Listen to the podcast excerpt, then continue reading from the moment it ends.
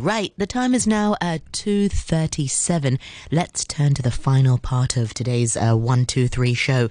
Um, and that is uh, Trash Talk. This week on Trash Talk, Marcy Trent Long speaks with Joshua Wong, who is the Corporate Responsibility and uh, Sustainability Manager of the Hong Kong and Shanghai hotels about their efforts throughout the years as well as the upcoming Hong Kong Ocean Economy Summit.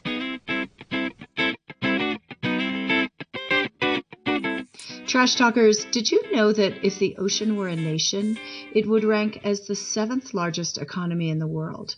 But plastic pollution and warming seas due to climate change are challenging the notion that we can continue living off the ocean's resources forever. Luckily, a few companies in Hong Kong are changing their business models a bit to incorporate initiatives that can help protect our beautiful seas. With us today to talk about some of those initiatives is Joshua Wong, Manager for Corporate Responsibility and Sustainability at the Hong Kong and Shanghai hotels. And he's also speaking on October 5th at the upcoming Ocean Economy Summit. So, welcome to the show, Joshua. Hello, thank you. Thank you for having me here. Yeah, it's great to have you. But why don't we take a step back and, and tell us about the Hong Kong and Shanghai Hotels Company? It's a pretty old and famous company in Hong Kong. But what are some of the hotels and restaurants you represent? Sure. Um, the Hong Kong and Shanghai Hotels owns and operates some of the world's finest luxury hotels under the Peninsula brand, um, as well as strategic real estate and tourism assets such as the Repulse Bay and the Hong Kong's famous Peak Tram. Um, uh, within our portfolio, uh, we actually have um, six restaurants in a hotel in Hong Kong and also two others in the Repulse Bay. Um, and there are several at our managed clubs. Um, among those, some are Michelin stars restaurants. Um, I am not going to give you all the names, but um, I'm sure you can, you know, search for the restaurants on our webpage. Yeah. Okay, great.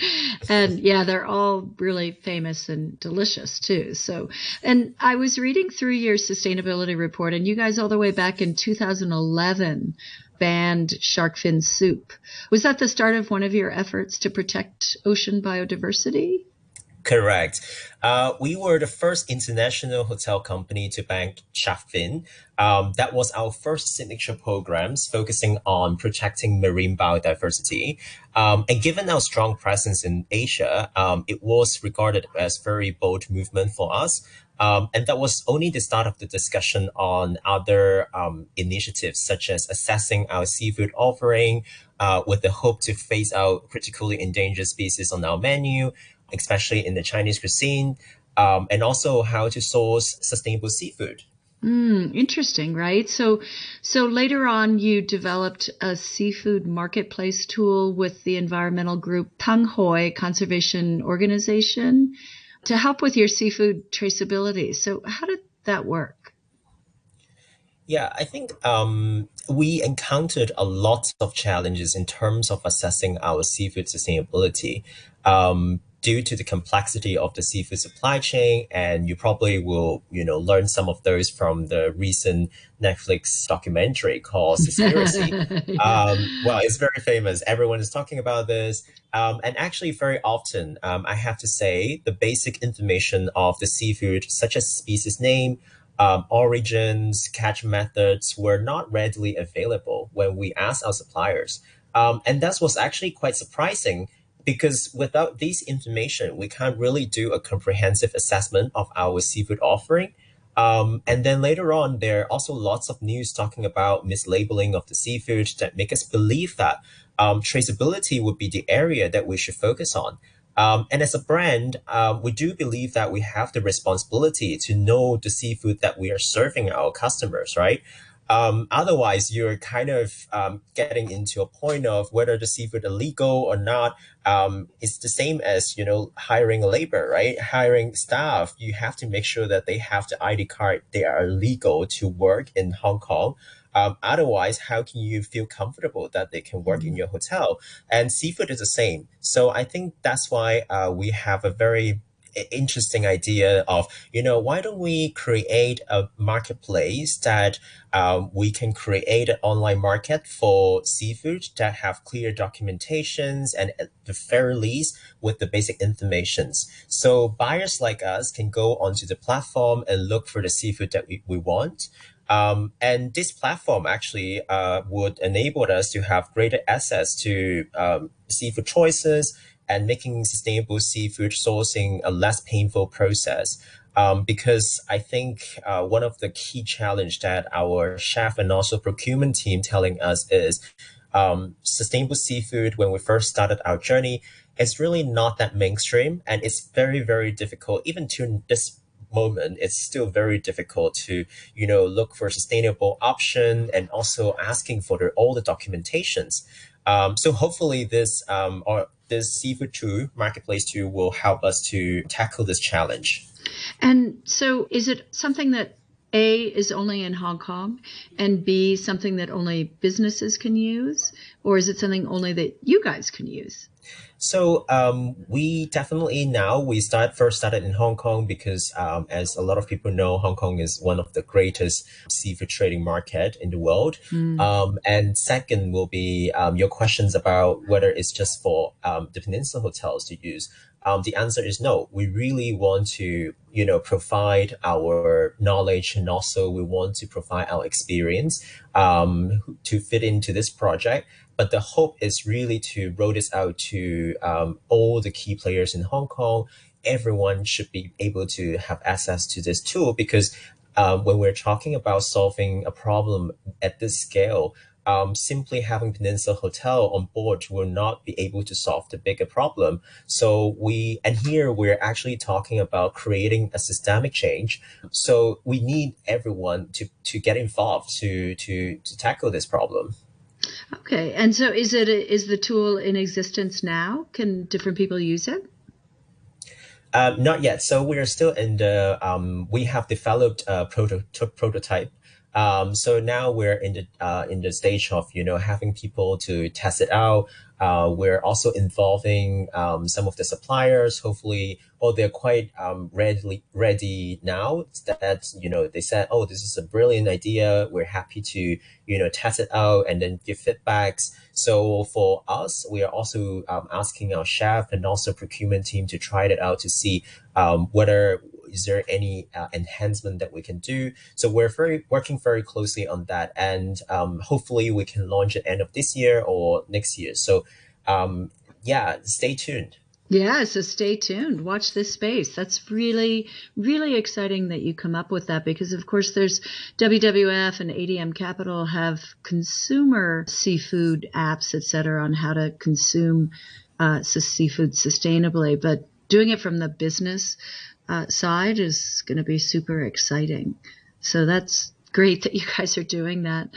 Um, you guys also have a really interesting oysters initiative with TNC. And we had Maureen Thomas from TNC on the show a few months ago to tell us about the project. But I was just wondering how you guys got involved in that and uh, using it as an example for other businesses that might want to get involved in these types of projects. Um, yeah, we, I, well, before I start, I really want to thank the TNC team for starting such an amazing pro- project because I have to say they basically reached out to us um, and I have a chat with our chef at the Veranda restaurant um, at Repulse Bay. Um, and the chef immediately say yes because we're desperate to further improve our waste diversion ways. Um, and as you may know, oyster shells is super heavy, and you know it cannot normally cannot be processed in the food digester or composting. So we basically just tell TNC, okay, let's arrange a site visit. So and they are very knowledgeable and they know exactly the concerns and also pain points of um, a kitchen operations. So our chef and also hygiene manager were both very happy with the proposed workflow and they um, i mean tnc even provide everything that we need um, that would support us so that's why it's like boom we started um, collection in just two, three weeks' time. And then we started to collect information, collect data, and then we were very glad that it is such a great project that TNC is now working on. Um, and now we're internalizing some of the you know key findings, and hopefully we can roll this project to um, our other operations as well. So I would say again, watch this space because I know the TNC is trying to scale this project up as well. More to come, I would say. More to come, definitely. And just Trash Talkers, TNC is the Nature Conservancy. And the oyster initiative that we're discussing is the Pak Nai project, where some of the peninsula hotels, some of the um, Hong Kong and Shanghai hotels have taken on not only buying the oysters from that initiative, but also recycling the oyster shells back to TNC. So we're not just throwing them away. Does that pretty much summarize it, Joshua?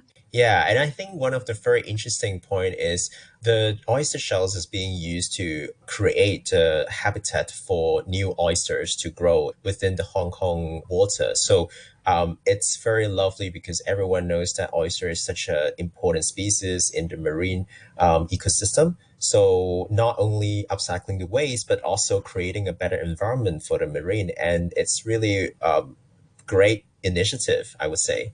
Yeah, and it's super cool because Hong Kong used to be a major uh, oyster producer, right? We used to be really well known for oysters.